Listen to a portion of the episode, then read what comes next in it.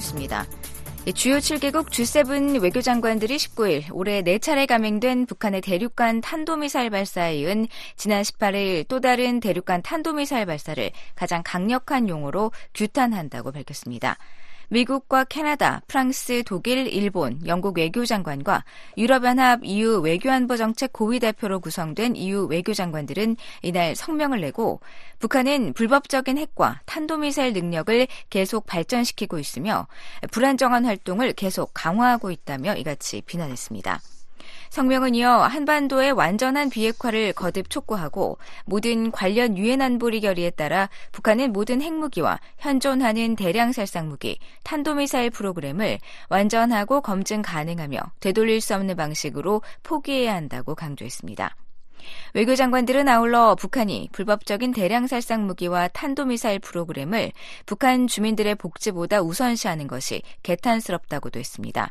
그러면서 북한의 거듭된 무모한 행동에 유엔 안보리 회원국을 비롯한 국제사회가 신속하고 단합되며 강력한 대응을 해야 한다고 장관들은 덧붙였습니다. G7 외교장관들은 또한 북한에서 러시아로의 무기 이전은 관련 안보리 결의의 정면으로 위배되는 것으로 강력하게 규탄한다고 밝히고 북한과 러시아는 관련 안보리 결의를 준수하며 관련 활동을 즉각 중단할 것을 촉구했습니다.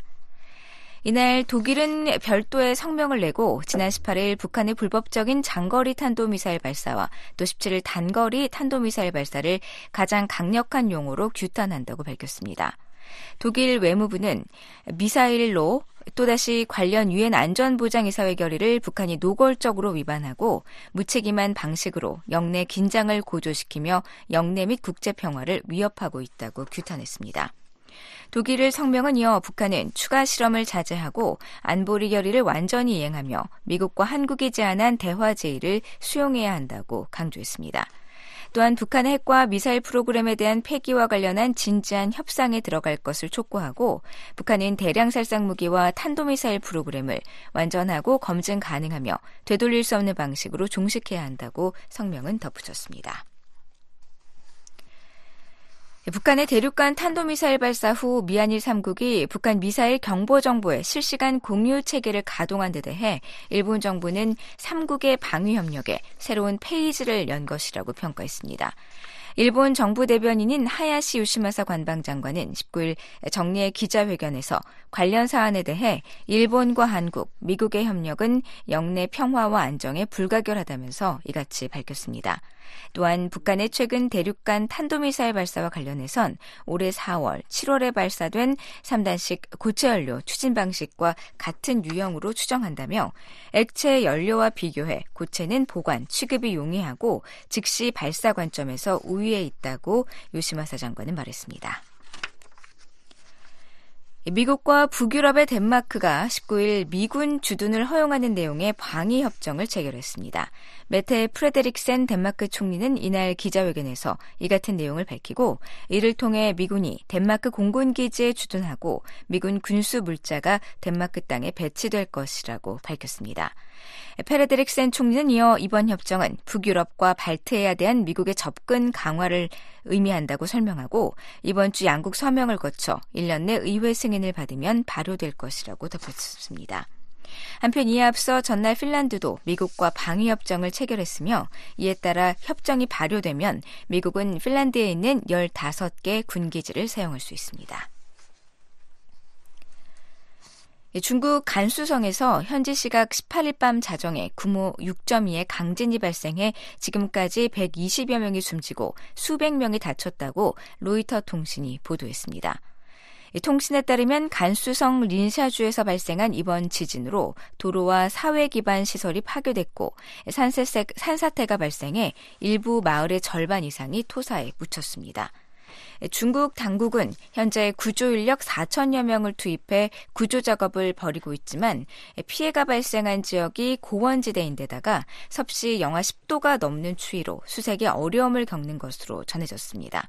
당국은 첫 발생 지진 이후에 지금까지 모두 300차례가 넘는 크고 작은 여진이 이어지고 있다고 밝혔습니다. BOA 세계뉴스 안소영이었습니다.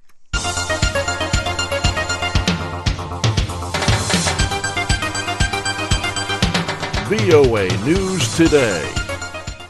여러분 안녕하십니까? 2023년 12월 19일 화요일 VOA 뉴스 투데이 3부 시작합니다. 진행의 노시창입니다. 이 시간에 보내드릴 주요 소식입니다. 유엔 안보리가 북한의 대륙간 탄도미사일 발사에 대응한 긴급 공개 회의를 개최합니다.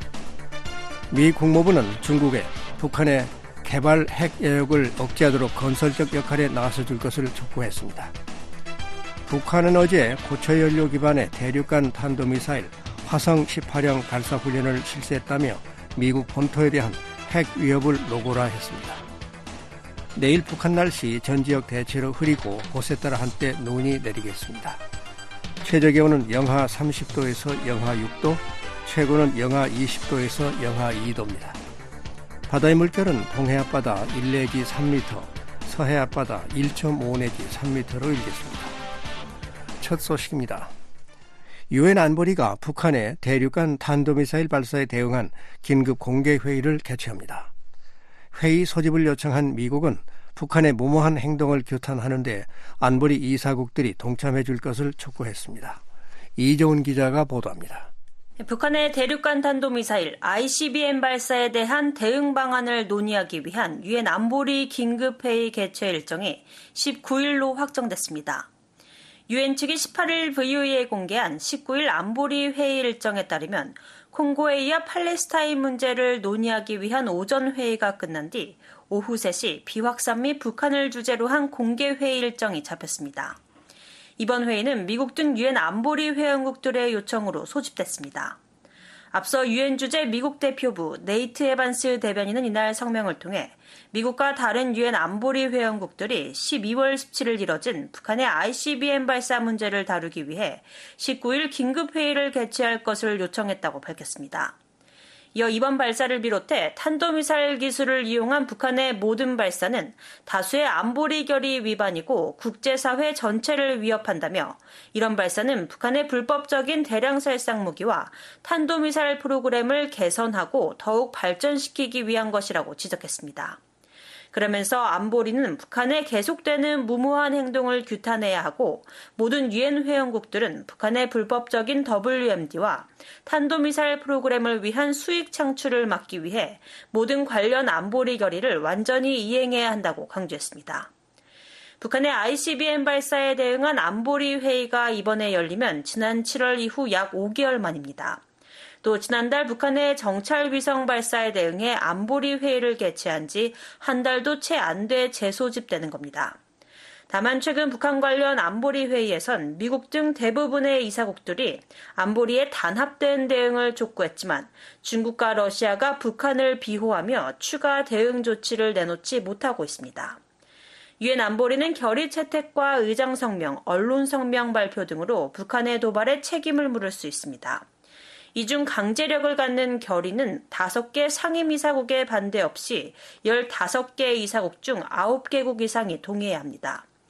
법적 구속력이 없는 의장 성명과 언론 성명은 상임이사국 반대 없이 과반 찬성으로 채택됩니다. 앞서 미국은 지난 3월 북한의 ICBM 발사에 대응한 회의에서 새 대북 제재 결의안 채택을 제안한 바 있습니다. 하지만 중국과 러시아의 거부권 행사로 해당 결의안은 최종 무산됐었습니다. 따라서 이번 회의에서 미국이 새 결의안 채택을 다시 시도할지 주목됩니다. VOA 뉴스 이존입니다. 미국 정부가 중국에 북한의 핵개발 야욕을 제어해 줄 것을 촉구했습니다. 이틀 연속 이루어진 북한의 탄도미사일 발사를 거듭 규탄하면서 영내 안보를 훼손한다고 지적했습니다. 조상진 기자가 보도합니다. 미 국무부가 중국의 북핵 억제를 위한 건설적 역할에 나설 것을 거듭 촉구했습니다.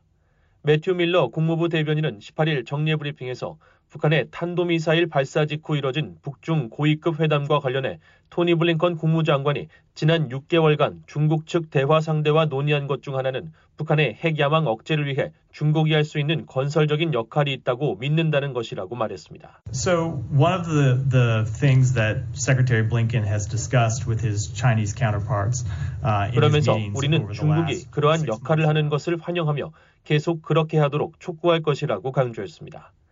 앞서 북한과 중국은 18일 북한의 대륙간 탄도미사일 ICBM 발사 직후 고위급 외교 협의를 갖고 상호 지지를 재확인하며 양국 간 전략적 협력 방안을 논의했습니다. 중국 외교부에 따르면 왕이 중국 공산당 중앙정치국 위원 겸 외교부장은 이날 오전 베이징에서 박명호 북한 외무성 부상과 회담하고 내년 수교 75주년 기념행사를 잘 개최해 중조 우호 협력 관계의 지속적이고 안정적인 발전을 추진하기를 희망한다고 밝혔습니다. 박 부상도 조선은 계속해서 중국과 함께 다자간 협력을 강화하고 공동 이익을 수호하며 영내 평화와 안정을 수호할 것이라고 말한 것으로 전해졌습니다. 한편 밀러 대변인은 북한이 이틀 연속 탄도미사일을 발사한 데 대한 미국 정부의 규탄 입장을 재확인했습니다. The United States strongly condemns the DPRK's December 17th and 18th ballistic missile launches. 밀러 대변인은 미국은 ICBM 발사를 포함한 북한의 17일과 18일 탄도미사일 발사를 강력히 규탄한다면서 이러한 발사는 다수의 유엔 안보리 결의를 위반한 것이라고 지적했습니다. 아울러 이 같은 발사는 북한의 이웃 국가들의 위협을 가하고 영내 안보를 훼손한다고 비판했습니다. 그러면서 우리는 모든 국가가 이러한 위반 행위를 규탄하고 북한의 불법적인 대량 살상 무기와 탄도미사일 프로그램을 저지하기 위해 마련된 관련 유엔 안보리 결의를 완전히 이행할 것을 촉구한다고 강조했습니다. 미국 인도태평양 사령부도 북한의 이딴 탄도미사일 발사를 비판했습니다. 인도태평양 사령부는 17일 북한의 단거리 탄도미사일 발사 직후 성명을 통해 우리는 북한의 탄도미사일 발사를 인지하고 있으며 동맹 및 파트너들과 긴밀히 협의하고 있다고 밝혔습니다. 이어 우리는 이번 발사가 미국인이나 미국의 영토 또는 동맹국에 즉각적인 위협이 되지는 않는다고 평가하지만 이번 미사일 발사는 북한의 불법 무기 프로그램에 불안정한 영향을 강조한다고 지적했습니다. 그러면서 한국과 일본에 대한 미국의 공약은 철통 같다고 강조했습니다. 인도태평양 사령부는 북한이 대륙간 탄도미사일을 발사한 18일에도 성명을 내고 미국은 이번 발사를 규탄하며 북한이 더 이상의 불안정한 행동을 자제할 것을 촉구한다고 밝혔습니다. 그러면서 우리는 이번 발사가 미국인과 미국 영토 또는 동맹국에 대한 즉각적인 위협은 아니라고 평가했지만 이러한 발사에 대비해 미국과 일본, 한국은 각국 수호를 보장하기 위해 3자 간 사전에 조율된 작전을 수행했다고 설명했습니다. 앞서 북한은 17일 동해상으로 단거리 탄도미사일을 발사했으며 18일에는 대륙간 탄도미사일 ICBM을 발사했습니다. 이에 한국합동참모본부는 18일 한국군은 미국 측과 긴밀한 공조 아래 탄도미사일 발사 준비 활동을 추적해왔다면서 이번에 발사된 북한의 탄도미사일 경보 정보는 한미일 3자 간 긴밀하게 공유됐다고 밝혔습니다. 북한이 ICBM을 발사한 것은 지난 7월 화성 18형 시험 발사 이후 약 5개월 만이며 올해 들어서는 다섯 번째입니다. BOA 뉴스 조상진입니다. 유엔이 북한의 장거리 탄도미사일 발사를 규탄하며 안보리 결의를 준수할 것을 북한에 거듭 촉구했습니다. 프랑스도 북한의 잇따른 미사일 도발을 규탄하면서 한국, 일본과의 연대 의지를 확인했습니다. 이재훈 기자가 보도합니다. 스테판 주자릭 유엔 대변인은 18일 올해 들어 다섯 번째인 북한의 장거리 탄도미사일 발사를 우리는 강력히 규탄한다고 밝혔습니다. We of course strongly condemn the launch of the um, uh, the long-range ballistic missile uh, by the DPRK. 주자릭 대변인은 이날 정례 브리핑에서 북한이 전날 대륙간 탄도미사일 발사를 강행한 데 대해 우리는 북한이 관련 안보리 결의를 포함한 국제적 의무를 완전히 준수할 것을 다시 한번 촉구한다고 말했습니다. 이어 안토니우 구테우스 유엔 사무총장이 촉구해온 지속 가능한 평화와 완전하고 검증 가능한 한반도 비핵화를 달성하기 위한 외교적 대화를 재개할 수 있도록 한국과 북한이 소통 채널을 다시 구축하는 것이 중요하다고 생각한다고 강조했습니다. 프랑스도 이틀 연속 이어진 북한의 미사일 도발을 강력히 규탄했습니다. 프랑스 외무부는 18일 VU에 보낸 부대변인 면의의 성명에서 북한의 17일 단거리 탄도미사일 발사와 18일 ICBM 발사는 유엔 안보리 결의를 또다시 노골적으로 위반한 것으로 강력히 규탄한다면서 프랑스는 한국과 일본에 대한 전폭적인 연대를 확언한다고 밝혔습니다. 이어 북한이 불안정을 야기하는 이런 행동을 즉각 중단하고 지체 없이 국제 의무를 준수하는 한편 핵과 탄도미사일 프로그램에 완전하고 검증 가능하며 불가역적인 폐기로 이어지는 과정에 참여하기 위해 협상 테이블로 복귀할 것을 촉구한다고 강조했습니다. 그러면서 프랑스는 파트너들과 함께 관련 유엔 안보리 결의가 반드시 이행되도록 하는데 전적으로 전념하고 있다고 밝혔습니다. 앞서 북한은 한반도 시각으로 17일 밤 단거리 탄도미사일에 이어 18일 오전 ICBM으로 추정되는 장거리 탄도미사일을 동해상으로 발사했습니다. 북한의 ICBM 발사는 올해 들어 다섯 번째이고 지난 7월 신형 고체 연료 ICBM 화성 18형을 시험 발사한 지 5개월여 만입니다. VA 뉴스 이조은입니다. 한국 외교부는 북한의 고체 연료 대륙간 탄도 미사일 화성 18형 발사 당일 북중 고위 외교 당국자가 회동한 것과 관련해 중국의 건설적 역할을 촉구했습니다. 임수석 외교부 대변인은 오늘 정례 브리핑에서 중국은 책임 있는 유엔 안전보장 이사회 상임 이사국이고 북한의 영향력을 보유한 나라라며 정부는 북한이 도발을 중단하고 비핵화 대화에 복귀할 수 있도록 중국이 건설적인 역할을 수행해 줄 것을 기대하고 있다고 말했습니다. 중국 외교 사령탑인 왕이 공산당 중앙정치국 외교위원 겸 외교부장은 북한이 ICBM을 발사한 어제 베이징을 방문 중인 박명호 북한 외무성 부상을 접견했습니다. 중국 외교부에 따르면 왕 부장은 이 자리에서 분쟁이 교차하는 국제 정세에 직면해 중국과 북한은 항상 서로를 지지하고 신뢰한다고 밝혔습니다.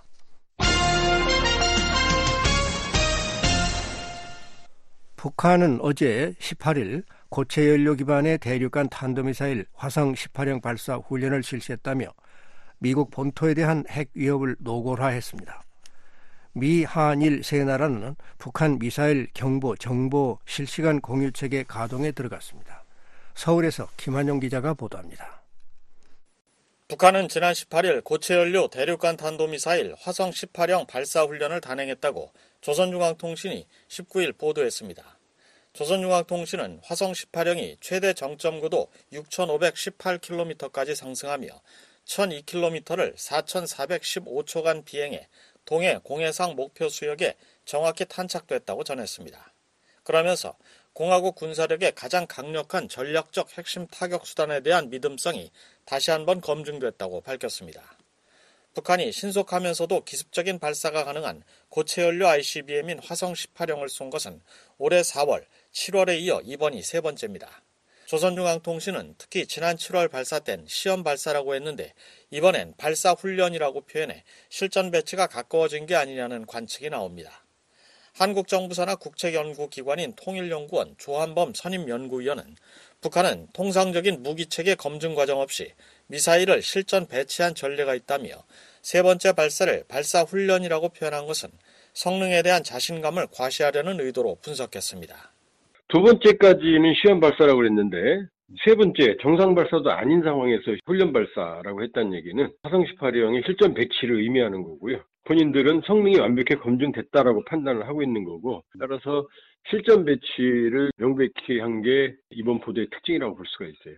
조선중앙통신에 따르면 김정은 국무위원장은 훈련을 직접 참관해 워싱턴이 우리를 상대로 잘못된 결심을 내릴 땐 우리가 어떤 행동에 신속히 준비되어 있으며 어떤 선택을 할지를 뚜렷이 보여준 계기가 됐다고 강조했습니다.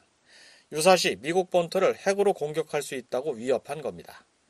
조선중앙통신은 특히 미얀 핵협의그룹 회의를 핵전쟁 모의판으로 규정하면서 엄중한 정세에 대처해 당 중앙군사위원회는 강력한 경고성 대응 조치를 취할 때 대해 명령했다고 밝혀 이번 화성 18형 발사가 15일 미한 NCG 회의에서 북한의 핵과 미사일 위협에 대응한 핵 작전 연습을 하기로 합의한 데 대한 반발임을 분명히 했습니다. 김 위원장은 적들이 계속 잘못된 선택을 이어갈 때는 보다 진화되고 위협적인 방식으로 더 공세적인 행동으로 맞대응해야 한다고 주장했습니다. 윤석열 한국 대통령은 19일 용산 대통령실에서 열린 국무회의에서 북한이 단거리 미사일과 ICBM을 연 이틀 발사한 데 대해 북한 정권은 자신의 도발이 오히려 더 큰 고통으로 돌아올 것이라는 것을 깨닫게 될 것이라고 경고했습니다. 윤 대통령은 또 지난주 워싱턴에서 개최된 한미 NCG 회의를 계기로 양국 간 일체형 확장 억제 체제의 구축이 눈앞으로 다가왔다며 핵 기반의 강력한 미한 동맹이 실질화되는 것이라고 강조했습니다. 통일부 당국자는 북한이 한미 NCG 등을 도발 명분으로 초강경 보복 의지를 운운한 데 대해 사실관계를 분명히 할 필요가 있다며 북한은 자신들 계획에 따라 유엔 안보리 결의를 무시하고 핵과 미사일을 개발하면서 그 명분을 한미 동맹에 전가하는 후한무치한 언급을 반복하고 있다고 개탄했습니다. 일각에선 북한이 화성 18형 성능을 대미 압박용으로 과대 포장하고 있다는 관측도 나옵니다. 한국 민간 연구기관인 아산정책연구원 양옥 연구위원은 북한이 화성 18형을 세 차례 쏘면서 탄도 관련 언급을 일절하지 않았다며 사거리를 극대화하면서 실전 배치 단계임을 주장하기 위해 편법을 사용했을 수 있다고 말했습니다. 북한의 기술력이나 여러 가지들을 감안을 했을 때 화성 18 자체가 유의미한 무게의 탄두를 장착하고 발사됐을 가능성은 지극히 낮습니다. 사거리를 엄청나게 길게 만들었다는 거는 사거리가 길게 나오는 게 중요한 거지 안에 뭐가 탑재한 게 중요한 게 아니다는 뜻이에요. 그래서 빈 상태로 발사했을 가능성도 높고요. 김정은 위원장이 초강경 대응, 공세적 행동을 강조하면서 대미 강대강 대립 구도를 한층 명확히 해 북한이 내년에도 대형 도발을 이어갈 것이라는 전망이 나옵니다. 통일연구원 박형중 석좌 연구위원은 북한이 내년 11월 미국 대선을 앞두고 도발의 강도를 높일 가능성을 제기했습니다.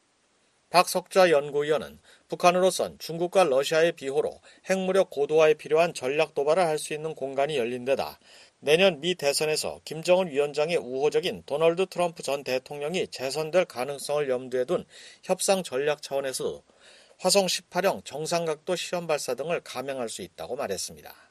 한편에서는 최대한대로 핵미사일 능력을 비용을 크게 들이지 않고 진전시킬 수 있는 부분이 있는 거고 다른 하나는 그런 능력을 통해 가지고 어, 미국의 차기 정부하고 유리한 국면에서 협상할 수 있는 실적을 쌓아놓는 거라고 생각이 됩니다. 한편 미국과 한국, 일본 군 당국은 19일 북한 미사일 경보 정보의 실시간 공유 체계 가동에 들어갔습니다. 미한일 정상은 북한의 핵과 미사일 위협에 더 효과적으로 대응하기 위해 지난 8월 캠프 데이비드 정상회의에서 연내 3국 간 실시간 정보 공유 체계를 가동하기로 합의한 바 있습니다. 미한일은 북한 미사일이 발사된 직후부터 탄착할 때까지의 정보를 실시간 공유합니다. 전하규 한국 국방부 대변인입니다. 일반 훈련을 토대로 일부 어, 일시적으로 정보가 공유되고 했었는데 이제는 한미일이 새로운 시스템을 토대로 24시간 상시 북한의 미사일 경보 정보에 대해서 공유할 수 있는 그런 시스템을 운영하게 될 것입니다. 전 대변인은 또 미한일 상국은 내년부터 시행될 단연간의 3자 훈련 계획도 수립했다고 밝혔습니다. 3자 훈련을 정례화하고 더 체계적이고 효율적으로 훈련을 시행한다는 방침입니다.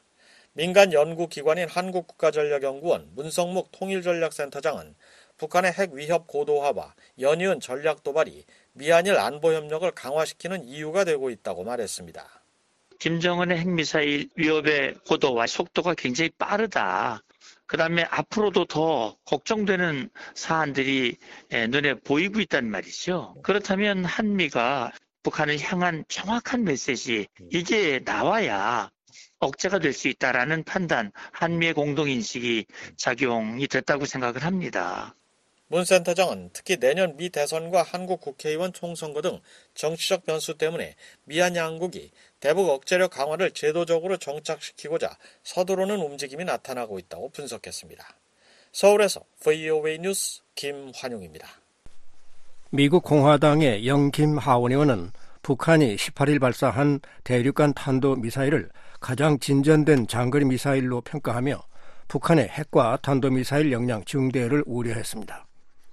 하원 외교의 인도 태평양 담당 소위원장인 김 의원은 18일 VOA의 관련 질문에 북한 정권은 계속해서 핵무기를 늘리고 있다며 실제로 북한은 지금까지 쏜 것 중 가장 진전된 장거리 미사일을 방금 발사했다고 지적했습니다. 이어 이 상황을 면밀히 모니터링하고 있다며 미국은 인도 태평양 동맹국 및 파트너들과 함께 힘을 투사하고 연대해야 한다고 강조했습니다. 앞서 북한은 한반도 시각으로 17일 밤 단거리 탄도미사일에 이어 18일 오전 대륙간 탄도 미사일로 추정되는 장거리 탄도 미사일을 동해상으로 발사했습니다. 북한의 ICBM 발사는 올해 들어 다섯 번째이고 지난 7월 신형 고체 연료 ICBM 화성 18형을 시험 발사한 지 5개월여 만입니다.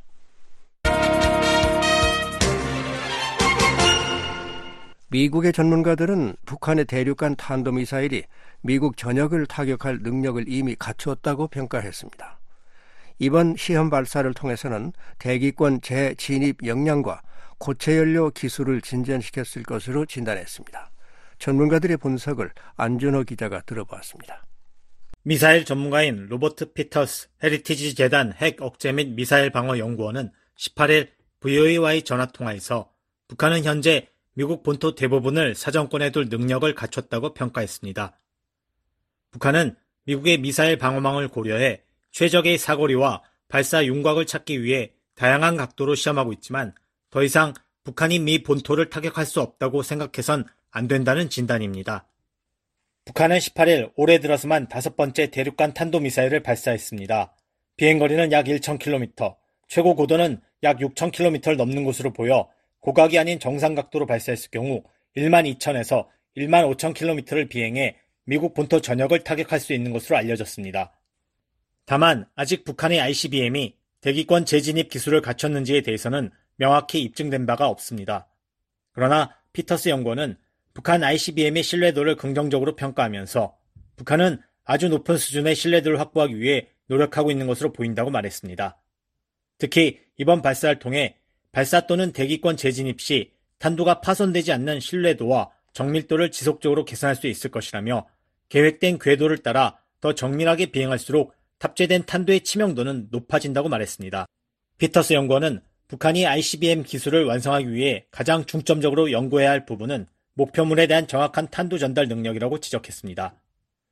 북한의 ICBM이 발사된 뒤 우주 공간에서 대기권으로 재진입할 때 탄도가 고열로 폭발하지 않으면서도 정밀도를 잃지 않고 탄두를 회전시키는 능력, 그리고 요격을 피할 수 있는 장치를 개발해 목표물을 정확히 타격할 수 있어야 한다는 설명입니다.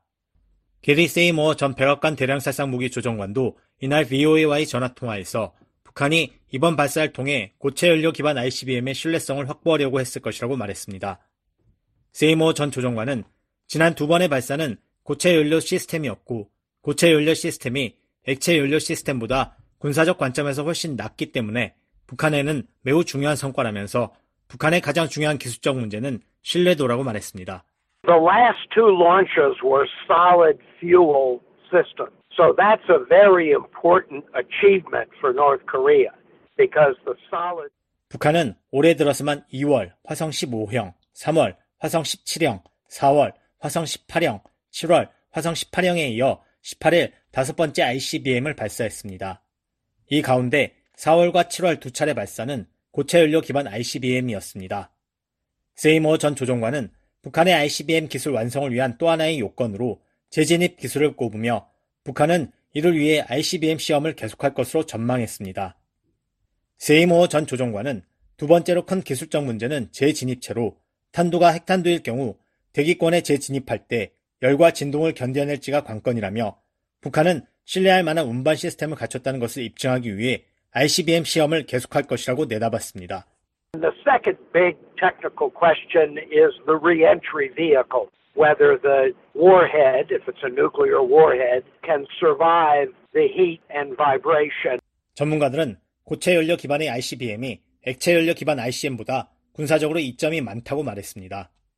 피터스 연구원은 고체 연료 미사일이 저렴하고 구조가 단순해 대량 생산이 가능하고 신속히 발사할 수 있어 탐지가 어렵다는 점 외에도 고체 연료 미사일은 액체 연료 미사일보다 훨씬 더 안정적이라며 액체 연료 미사일과 달리 실수로 폭발할 가능성이 적고 연료를 탑재한 채 장기간 보관할 수 있다고 지적했습니다.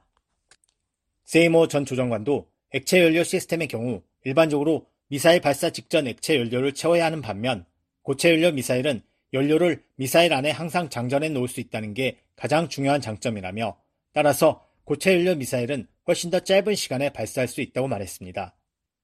또 운반과 이동이 더 쉽다면서 장거리 탄도미사일을 보유한 모든 나라들이 액체 연료에서 고체 연료로 바꾸려고 하는 이유는 고체 연료가 군사적으로 유리하기 때문이라고 덧붙였습니다.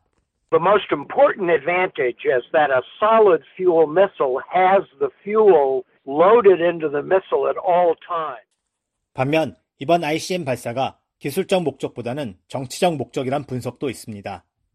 브루스 베넷 랜드 연구소 선임 연구원은 이날 VOA와의 전화 통화에서 최근 북한의 ICBM 발사를 ICBM 정치라며 기술적 군사적 목적보다 정치적 효과를 노리고 미사일을 그렇게 많이 발사하는 것이라고 말했습니다. What's happening now, though, is what I would call North Korean ICBM politics. I think North Korean is launching so many missiles more for political aim. 과거 4, 5년 전만 해도 북한은 미사일 시스템당 한두 발의 미사일만 시험 발사했고 미사일 시험 발사에 돈과 자원을 낭비하지 않기 위해 개발 중인 미사일 시험만 한다는 철학을 가지고 있었으며 이는 고위 탈북민과의 대화에서도 확인됐다는 설명입니다. 베넷 선임 연구원은 이번 ICM 발사는 과거 발사와 크게 다르지 않았다면서 뭔가 새로운 것을 알아냈다고 보기는 어렵다고 진단했습니다. 그러면서 김정은 국무위원장이 북한 내부에서 경제난 등 많은 실패를 겪으면서 그가 성공할 수 있는 몇 안 되는 분야 중 하나가 ICBM이었다며 그래서 김정은은 내부적으로 매우 강력하다는 평판을 강화할 뭔가가 필요했다고 말했습니다. 북한이 ICBM 개발을 강행하는 궁극적 이유에 대해 전문가들은 미국 본토 타격 위협을 고조시켜 한국 등 미국의 동맹 및 파트너와의 협력을 약화시키려는 의도라고 평가했습니다. 피터스 연구원은 미국 본토를 겨냥할 수 있다는 위험을 높여 미국을 동북아에서 분리하고 유사시 미국이 북한의 핵무기를 사용하지 못하게 하는 것이 북한의 명백한 목표라고 말했습니다. 한국과 일본을 방어하기 위해 미국이 핵무기를 사용할 경우 미국 본토도 공격받을 수 있다는 위협을 통해 미국이 핵우산을 작동 불능화하려는 전략이라는 설명입니다. 베네스님 연구원도 대외적으로 김정은이 궁극적으로 원하는 것은 미국 본토를 위협함으로써 미한 동맹을 깨는 것이라고 지적했습니다. 그러나 세이모 전 조정관은 결과는 북한의 의도와는 정반대가 됐다며 미국은 오히려 아시아에서의 방위와 안보 태세를 강화하면서 한국과 일본을 방어하는 전력을 증강하고 군사훈련을 늘리며 정보 공유와 훈련 협력을 강화했기 때문에 북한 입장에서는 위협을 가할수록 미한일이 그 위협에 대응하기 위해 더 많이 협력해 왔다고 말했습니다. The result has been exactly the opposite. Because of North Korea's nuclear and missile testing and threats to the ROK in Japan. 전문가들은 북한이 중국과 러시아의 비호 아래 유엔 안보리 결의를 위반한 불법적인 ICBM 발사를 계속할 것으로 전망했습니다. 세이모 전 조종관은 북한은 중국과 러시아가 유엔 안보리를 통해 제재를 가하려는 미국의 어떤 노력도 막을 것이라는 것을 알고 있다면서 미사일 프로그램 개발을 계속할 것이라고 말했습니다. 베넷 선임 연구원은 북한은 내년 4월 한국 총선을 겨냥해 미국의 확장 억지력과 미한 동맹에 대한 의구심을 불러일으킬 목적으로 ICBM 발사를 수차례 더 감행할 것이라고 내다봤습니다. VOA 뉴스 안준호입니다. 미국과 한국의 특수전 부대가 한반도 모처에서 연합 특수 작전 훈련을 실시하고 있다고 한국 합동 참모 본부가 밝혔습니다. 합참에 따르면 특수전학교 훈련장 등지에서 진행되는 이번 훈련에는 미한 특수전 부대 요원들이 참여했고 훈련에 앞서 미 육군 특수전사령부 소속 요원들이 한반도에 사전 전개됐습니다. 미국과 한국은 이번 훈련에서 양측 특수전부대 간 전투 사격, 핵심 지역 내부 소탕 전술 등 특수작전 전투 기술을 공유하고 있으며 상호 운영성을 높이는 데 중점을 두었습니다. 미국과 한국의 특수전 훈련은 정기적인 연합훈련이지만 훈련 내용이 공개된 것은 이례적인 일로 북한의 어제 탄도미사일 화성 18형 발사에 따른 대응 조치로 전해졌습니다. 합참이 공개한 훈련 영상을 보면 얼굴이 모자이크 처리된 요원들이 건물 내부를 침투해 사람 표적을 향해 사격하는데 이런 훈련 방식으로 볼 때 미국과 한국이 김정은 북한 국무위원장 등 북한 수뇌부를 제거하는 이른바 참수작전에 대비한 훈련을 한 것 아니냐는 관측이 나오고 있습니다.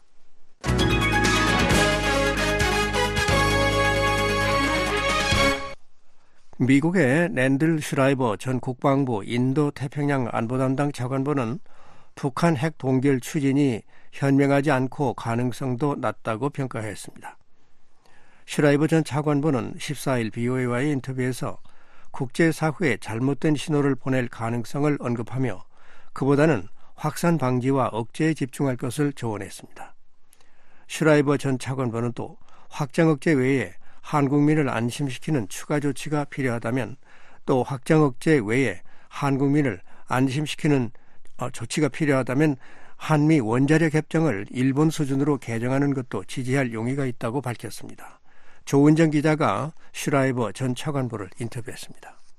슈라이버 차관보님, 미국, 한국, 일본의 국가안보 보좌관들이 새로운 대북 이니셔티브 추진을 선언했습니다. 북한의 불법 사이버 활동을 차단해 대량 살상 무기 개발 자금 조달을 막겠다는 것인데요. 북한의 무기 개발을 억제하는 효과적인 방법일까요? Well, first of all, I'm I'm glad the uh, close coordination continues, uh, particularly after the spirit of Camp David and the 우선 캠프 데이비드 미한일 정상회의 이후 정상들의 지속적인 협력 지시에 따라 긴밀한 공조가 계속되고 있어서 다행이라고 생각합니다. 가장 긴급한 위협은 북한이라고 생각합니다. 북한에 대한 자금 지원을 차단하려는 지속적인 노력이 있었습니다. 예를 들어 20여 년 전 부시 정부 때 불법 활동 방지 구상이 있었죠. 북한의 대량 살상 무기 개발의 속도를 늦추려는 방법이었지만 개발을 막지는 못했습니다. 북한은 제재를 회피할 수 있는 방법이 있고 자금 조달을 단속하는 다양한 노력을 우회할 수 있는 방법이 있습니다. 한 가지 문제를 해결하면 다른 문제가 튀어나오는 양상을 보이고 있죠. 하지만 저는 북한의 무기 개발을 저지하고 불법 자금을 차단하려는 노력은 전적으로 적절하다고 생각합니다. 따라서 이번 미한일 3국의 노력에 박수를 보냅니다. 북한이 핵무기 프로그램을 동결하고 새로운 핵무기 개발을 중단하면 미국이 대북 제재를 완화한다는 구상을 트럼프 전 대통령이 검토하고 있다는 보도가 나왔습니다. 트럼프 전 대통령은 이를 부인했는데요. 하지만 향후 미국 정부가 북한 비핵화 목표를 포기할 가능성이 있을까요? I think it's unlikely, and I think it's unlikely for a number of reasons. Probably the top of the list would be the 여러 가지 이유로 가능성이 낮다고 생각합니다. 가장 큰 이유는 핵 야망을 가지고 있지만 핵 확산 금지 조약 등 국제법을 존중하기 때문에 핵 개발을 주저하고 있는 국가들에게 보내는 메시지 때문입니다. 제가 볼 때 핵 동결보다는 다음과 같은 상황이 전개될 가능성이 더 높다고 봅니다. 북한이 추구하고 바라는 정치적 인정 없이 북한을 사실상의 핵 보유국으로 받아들이고 우리는 확산 방지와 억지에 더 집중하는 것입니다. 저는 핵 동결은 현명하지 않다고 생각하며 그런 정책이 추진될 가능성도 낮다고 생각합니다. 한국의 첫 군사 정찰 위성이 2일 새벽 미국 반덴버그 우주군 기지에서 발사돼 우주 궤도에 안착했습니다. 한국 국방부는 이제 한국이 독자적인 정보, 감시, 정찰 능력을 확보했다고 밝혔습니다. 한국은 미국 정찰 자산에 대한 의존도를 점차 줄여가다 독자적으로 갈까요? 한국의 위성 역량이 강화되면 앞으로 미한 우주 협력은 어떻게 발전할까요? The issue of reconnaissance and intelligence uh, and surveillance in an alliance is really can be a shared endeavor. So South Korea 미한 동맹은 공동으로 정찰, 정보, 감시 노력을 기울일 수 있습니다. 한국의 역량 개발이 반드시 미국에 대한 의존을 대체하는 것은 아닙니다. 한국의 역량 개발은 동맹의 공동 역량을 강화하는 것입니다. 특히 시스템이 적의 표적이 되는 경우 중첩된 역량은 가치가 있습니다. 따라서 우리는 한국이 이런 역량을 갖는 것을 환영합니다. 동맹들 간 역량을 네트워크로 연결하면 상황을 더 명확하게 파악할 수 있고 이는 매우 중요합니다. 따라서 이것은 전반적인 우주 협력에서 긍정적인 발전입니다.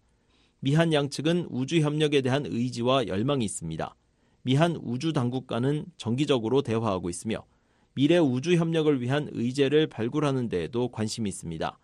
따라서 서로 협력할 수 있는 잠재력이 큰 분야라고 생각합니다. 우선순위에서 차이점이 있을 수 있지만 동맹의 틀 안에서 협의할 수 있습니다. 미라랩 후퍼 미국 백악관 국가안보회의 동아시아 오세아니아 담당 선임국장은 미한일 미사일 경보 정보 실시간 공유 체계를 며칠 내 가동할 수 있을 것으로 예상한다고 했습니다. 또 미한 양국은 지난달 한미 안보 협의회에서 미국 조기 경보 위성 정보 공유 체계에 대한 협력을 더욱 강화하기로 했죠.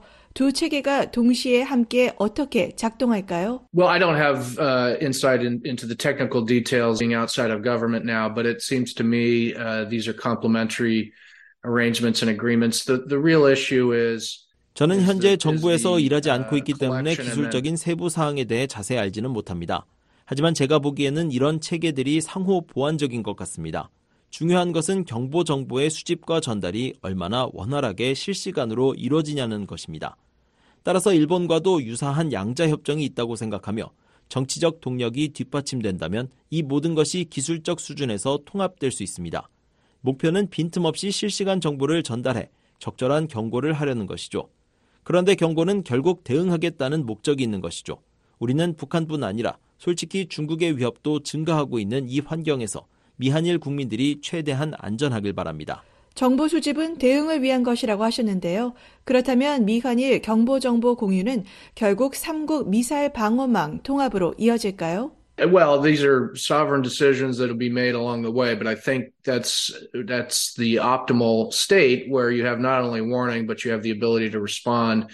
Uh, 그것은 앞으로 내려질 주권적인 결정들입니다. 하지만 제 생각에는 그것이 최적의 상태라고 생각합니다. 경고뿐 아니라 대응할 수 있는 능력이 있는 상태죠. 그리고 대응할 때는 방어를 가장 효과적으로 하려고 합니다. 과학적으로 발사 방향과 발사 지점을 고려할 때 일본이나 한국에서 발사하는 것이 가장 효과적이라는 분석이 나올 수 있습니다. 그렇다면 그 분석에 따라서 발사할 때 방어 가능성이 가장 높습니다. 때로는 일본 혹은 한국, 어쩌면 미국 알래스카에서 발사될 수도 있죠. 모든 선택지를 고려해 최적의 대응을 할 수 있도록 해야 합니다. 존 아킬리노 인도태평양 사령관은 중국이 2차 세계대전 이후 최대 규모의 군사력 증강을 가장 빠른 속도로 진행하고 있다고 말했습니다. 이런 중국의 대규모 군사력 증강을 고려할 때 한국의 정찰 능력이 영내 중국의 위협에 대응하는 데 도움이 될까요? The near-term uh, threat that I, I understand South Korea is most concerned about is North Korea, and, and for understandable reasons, uh, given what's happening. 한국이 가장 우려하는 단기적 위협은 북한입니다. 북한의 지속적인 무력 시위와 군사 현대화를 감안하면 납득이 되는데요. 장기적으로는 동맹과 미한일 협의의 맥락에서 중국의 진화하는 도전에 대해 계속해서 논의할 것입니다. 어쩌면 미래에는 이러한 한국의 위성 역량이 중국 도전에 대처하는 데에도 기여할 수 있을 것입니다. 주한미군이 지난달 싱가포르 공군과 양자 연합훈련인 코만도 슬링을 전개했습니다. 주한미군이 한반도 밖에서 제3국군과 연합훈련을 펼친 것은 이례적인데요. 타이완 유사 사태나 중국의 군사적 위협에 대응하기 위해 주한미군의 전략적 유연성을 강화하기 위한 것이었습니까?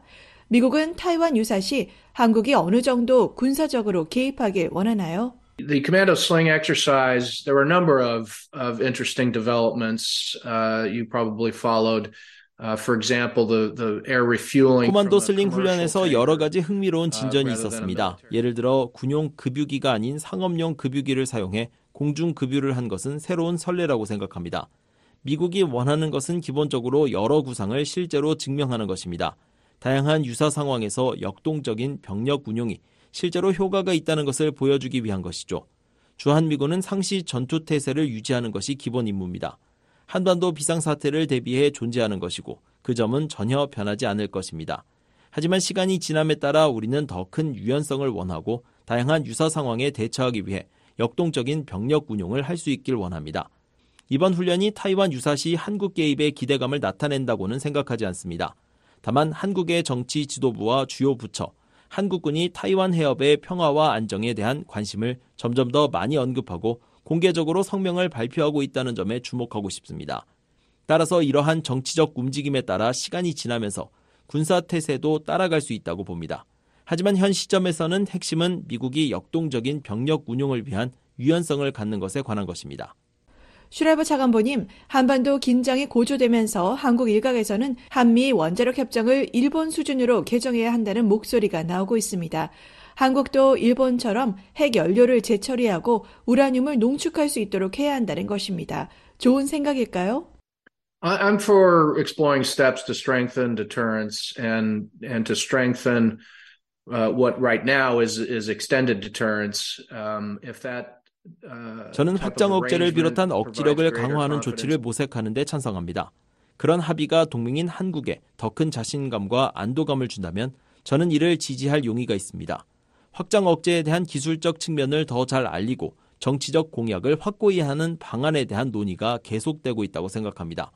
확장 억제는 기술적인 의미에서 이를 구현하고 탐지하고 추적하고 대응할 수 있어야 하지만 매우 신뢰할 수 있는 정치적 약속도 있어야 합니다. 미국이 이를 입증하려고 노력하고 있다고 생각합니다. 여기에 더해서 미일 협정과 유사한 조치를 취해야 할 필요가 있다면 저는 이를 지지할 의향이 있습니다. 15일 미국 워싱턴에서 핵협의 그룹 2차 회의가 열립니다. 미국의 확장 억제 공약이 여전히 모호하다는 지적이 한국 일각에서 나오는데요. 세부적인 내용이 대부분 기밀이어서 한국 국민들이 알 수 없기 때문일까요? The uh, aspects of extended deterrence that involve, you know, very specific means of response will always be sensitive and uh, will be kept at uh, some level of classification. 매우 구체적인 대응 수단을 포함하는 확장 억제의 측면은 항상 민감하기 때문에 어느 정도 기밀로 유지될 것입니다. 한국 국민을 가장 안심시킬 수 있는 것은 기술적으로 민감한 세부 사항을 공개하지 않고 이것을 신뢰할 수 있다는 것을 입증하는 것입니다. 한반도에 미군을 계속 주둔시키는 것은 우리가 동맹인 한국과 동일한 위험을 직면하고 있다는 것을 의미합니다. B-52 전략 폭격기를 한반도에 전개하는 것은 우리가 확장 억제 공약을 이행할 의지가 있을 뿐 아니라 능력도 있다는 것을 보여줍니다. 한국민들을 안심시키기 위해 취할 수 있는 조치는 여러 가지입니다. 하지만 확장 억제의 기술적 세부 사항은 공개할 수도 없고 공개해서도 안 된다고 봅니다. 지금까지 랜들 슈라이버 전 미 국방부 인도 태평양 안보 담당 차관보로부터 동북아시아 안보 역학에 대한 의견을 들었습니다. 인터뷰에 조은정 기자였습니다.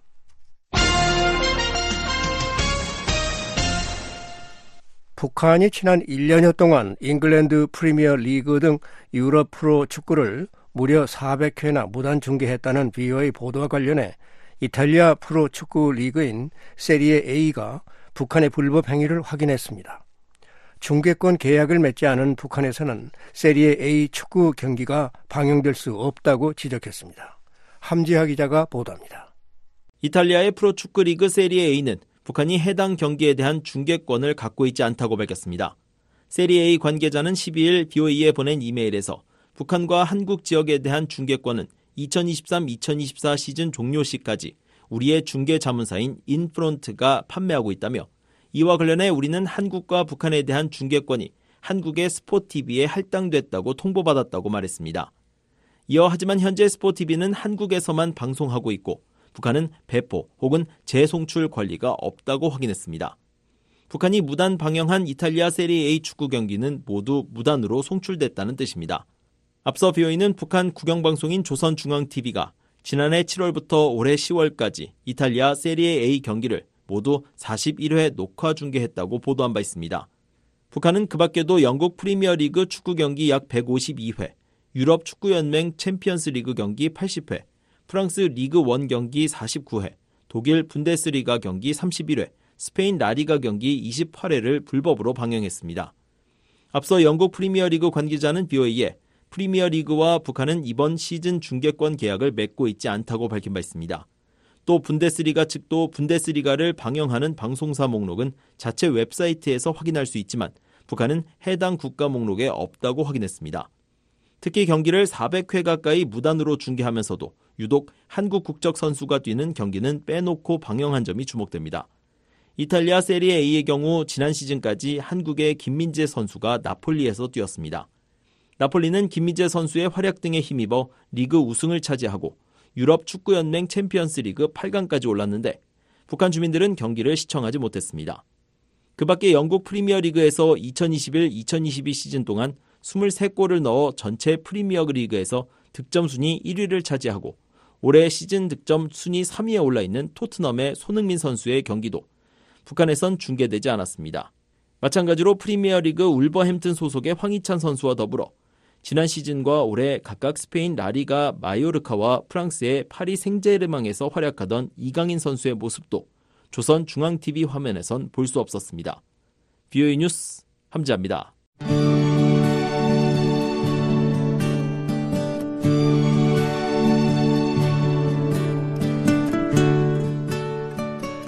저희 VOA 방송에서는 여러분의 의견을 기다리고 있습니다.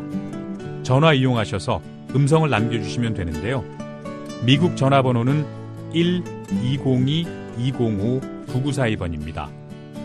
먼저 국가번호 1번을 누르시고 지역번호 202 그리고 205-9942번을 누르시면 이렇게 짧은 음악이 나옵니다.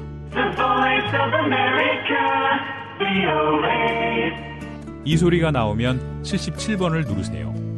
VOA 방송입니다. 저희 방송에 의견이 있으신 분들은 메시지를 남겨주십시오. 감사합니다. 안내 멘트를 들으신 후에 말씀과 연락처를 남기시면 됩니다. 미국 전화번호 1-202-205-9942번. 여러분의 많은 이용 바랍니다.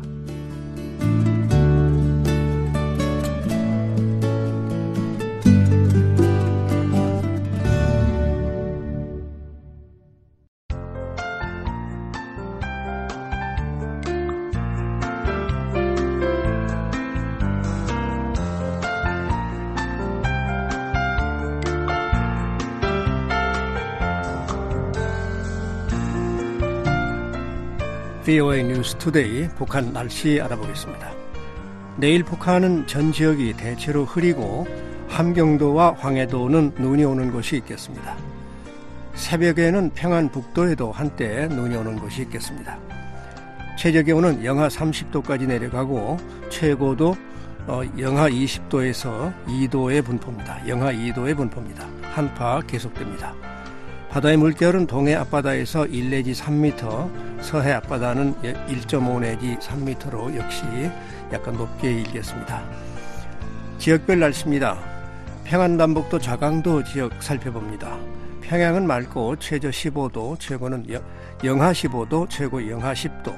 남포 구름 많고 최저 영하 12도, 최고 영하 10도. 신의주 맑고 최저 영하 19도, 최고 영하 14도입니다. 강계는 흐리고 오전에 한때 눈이 내리겠고 최저는 영하 21도입니다. 최고도 영하 13도입니다. 황해남북도 경기도 지역입니다. 해주는 흐리고 최저 영하 10도, 최고 영하 8도. 개성은 맑고 최저 영하 11도, 최고는 영하 7도가 되겠습니다. 함경남도, 양강도, 강원도 지역 살펴봅니다. 함흥은 맑겠습니다. 최저 영하 14도, 최고는 영하 3도. 장지는 구름 끼고 최저 영하 25도, 최고 영하 14도. 해산은 구름 끼고 최저 영하 26도까지 내려가고 최고도 영하 16도입니다. 원산 맑고 최저 영하 9도, 최고 영하 4도. 청진 오전에 구름 끼다 오후에 맑겠고 최저 영하 13도, 최고는 영하 7도입니다. 선봉은 오전에 구름 끼다 오후에 맑겠습니다. 최저 영하 13도, 최고는 영하 10도입니다. 삼지연은 구름이 끼고 최저가 영하 30도까지 내려갑니다. 최고도 영하 20도입니다. 이어서 해상 날씨입니다. 통해 흐리고 한때 눈이 내리겠습니다. 물결은 앞바다에서 1 내지 3m로 일고 먼바다는 오전에 1 내지 4, 오후에는 2 내지 4m로 높게 일겠습니다. 서해는 흐리고 한때 눈이 오는 곳이 있겠습니다. 물결은 앞바다에서 1.5 내지 3m, 먼바다는 2 내지 3.5m로 일겠습니다. 지금까지 뉴스투데이 3부를 보내드렸습니다. 끝으로 세계 뉴스입니다.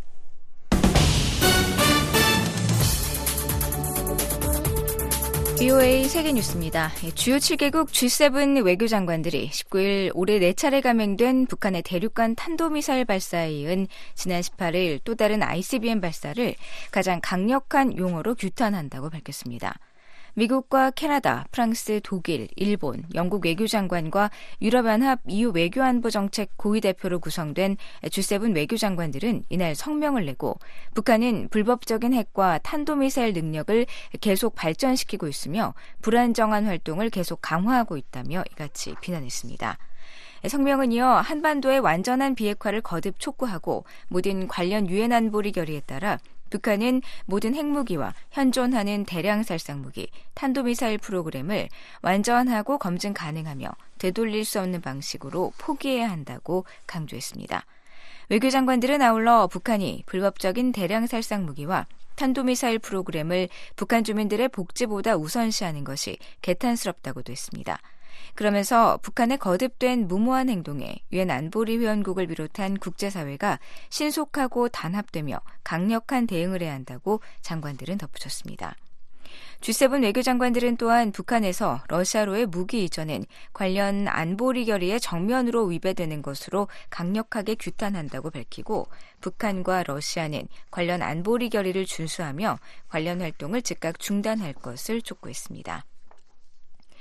이날 독일은 별도의 성명을 내고 지난 18일 북한의 불법적인 장거리 탄도미사일 발사와 17일 단거리 탄도미사일 발사를 가장 강력한 용어로 규탄한다고 밝혔습니다. 독일 외무부는 성명에서 이같이 밝히고 북한은 이 같은 미사일 발사로 또다시 관련 유엔 안전보장이사회 결의를 노골적으로 위반하고 무책임한 방식으로 영내 긴장을 고조시키며 영내 및 국제 평화를 위협하고 있다고 비난했습니다. 이어 성명은 북한의 추가 실험을 자제하고 안보리 결의를 완전히 이행하며 미국과 한국이 제안한 대화 제의를 수용해야 한다고 강조했습니다. 또한 북한 핵과 미사일 프로그램에 대한 폐기와 관련한 진지한 협상에 들어갈 것을 촉구하고 북한인 대량 살상 무기와 탄도미사일 프로그램을 완전하고 검증 가능하며 되돌릴 수 없는 방식으로 종식해야 한다고 성명은 덧붙였습니다. 앞서 북한은 한반도 시간으로 17일 밤 단거리 탄도미사일에 이어 18일 오전 ICBM으로 추정되는 장거리 탄도미사일을 동해상으로 발사했습니다. 북한의 대륙간 탄도미사일 발사 후 미한일 3국이 북한 미사일 경보 정보의 실시간 공유 체계를 가동한 데 대해 일본 정부는 3국의 방위 협력에 새로운 페이지를 연 것이라고 평가했습니다. 일본 정부 대변인인 하야시 우시마사 관방장관은 19일 정례 기자회견에서 관련 사안에 대해 일본과 한국, 미국의 협력은 영내 평화와 안정에 불가결하다면서 이같이 밝혔습니다. 또한 북한의 최근 대륙간 탄도미사일 발사와 관련해선 올해 4월, 7월에 발사된 3단식 고체 연료 추진 방식과 같은 유형으로 추정한다며 액체 연료와 비교해 고체는 보관, 취급이 용이하고 즉시 발사 관점에서 우위에 있다고 요시마사 장관은 말했습니다. 요시마사 장관은 북한의 ICBM 발사와 관련해 예정된 유엔 안보리 공개 회의에 관련해선 한국, 미국과 긴밀하게 연계하면서 중국과 러시아를 포함해 본연의 책임을 다할 수 있도록 노력하겠다고 강조했습니다. 중국 간수성에서 현지 시간 18일 밤 자정에 규모 6.2의 강진이 발생해 지금까지 120여 명이 숨지고 수백 명이 다쳤다고 로이터 통신이 보도했습니다. 통신에 따르면 간수성 린샤주에서 발생한 이번 지진으로 도로와 사회 기반 시설이 파괴되고 산사태가 발생했으며 일부 마을은 절반이 토사에 묻혔습니다. 중국 당국은 현재 구조 인력 4천여 명을 투입해 구조 작업을 벌이고 있지만 피해가 발생한 지역이 고원지대인데다 섭씨 영하 10도가 넘는 추위로 수색이 어려움을 겪는 것으로 전해졌습니다. 당국은 첫 지진 발생 직후 지금까지 모두 300차례가 넘는 크고 작은 여진이 이어지고 있다고 밝혔습니다. 영국이 우크라이나와 10년 동안 적용되는 안보 협력 양해각서 MOU를 체결할 예정이라고 영국 일간지 텔레그래프가 18일 보도했습니다. 텔레그래프는 익명의 영국군 소식통을 인용해 이같이 전하며 MOU의 골자는 우크라이나의 해상 군사력을 강화해 러시아에 대응할 수 있도록 영국이 무기를 공급하고 군사적으로 지원하며 정보를 공유하는 것이라고 설명했습니다. 이어 러시아가 이후 또다시 우크라이나에 공격을 감행하면 우크라이나에 대한 무기 공급을 늘리는 한편 대러시아 제재를 다시 부과하는 등 안전 보장에 관한 약속도 포함될 예정이라고 신문은 덧붙였습니다. 앞서 영국 국방부 대변인은 전쟁이 끝날 때까지 그리고 이후에도 우크라이나가 필요한 군사적 지원을 제공하기 위해 계속 긴밀히 협력할 것이라고 밝힌 바 있습니다. BOA 세계뉴스였습니다. 지금까지 여러분께서는 VOA 저녁 방송을 들으셨습니다. VOA 저녁 방송은 저녁 8시부터 자정까지 4시간 동안 중파 1188kHz를 통해 들으실 수 있습니다. 또 밤 9시부터 10시까지는 단파 7465, 9490, 11570kHz로 밤 10시부터 12시까지는 단파 9800, 9985, 11570kHz로도 들으실 수 있습니다. 그리고 매일 새벽 2시부터 3시까지 1시간 동안 보내드리는 VOA 새벽 방송은 중파 1566kHz로 들으실 수 있습니다. 아침 4시부터 6시까지 2시간 동안은 단파 7465, 9575, 9800kHz로 청취 가능합니다. 함께 해주신 여러분 고맙습니다. 다음 방송 시간까지 안녕히 계십시오.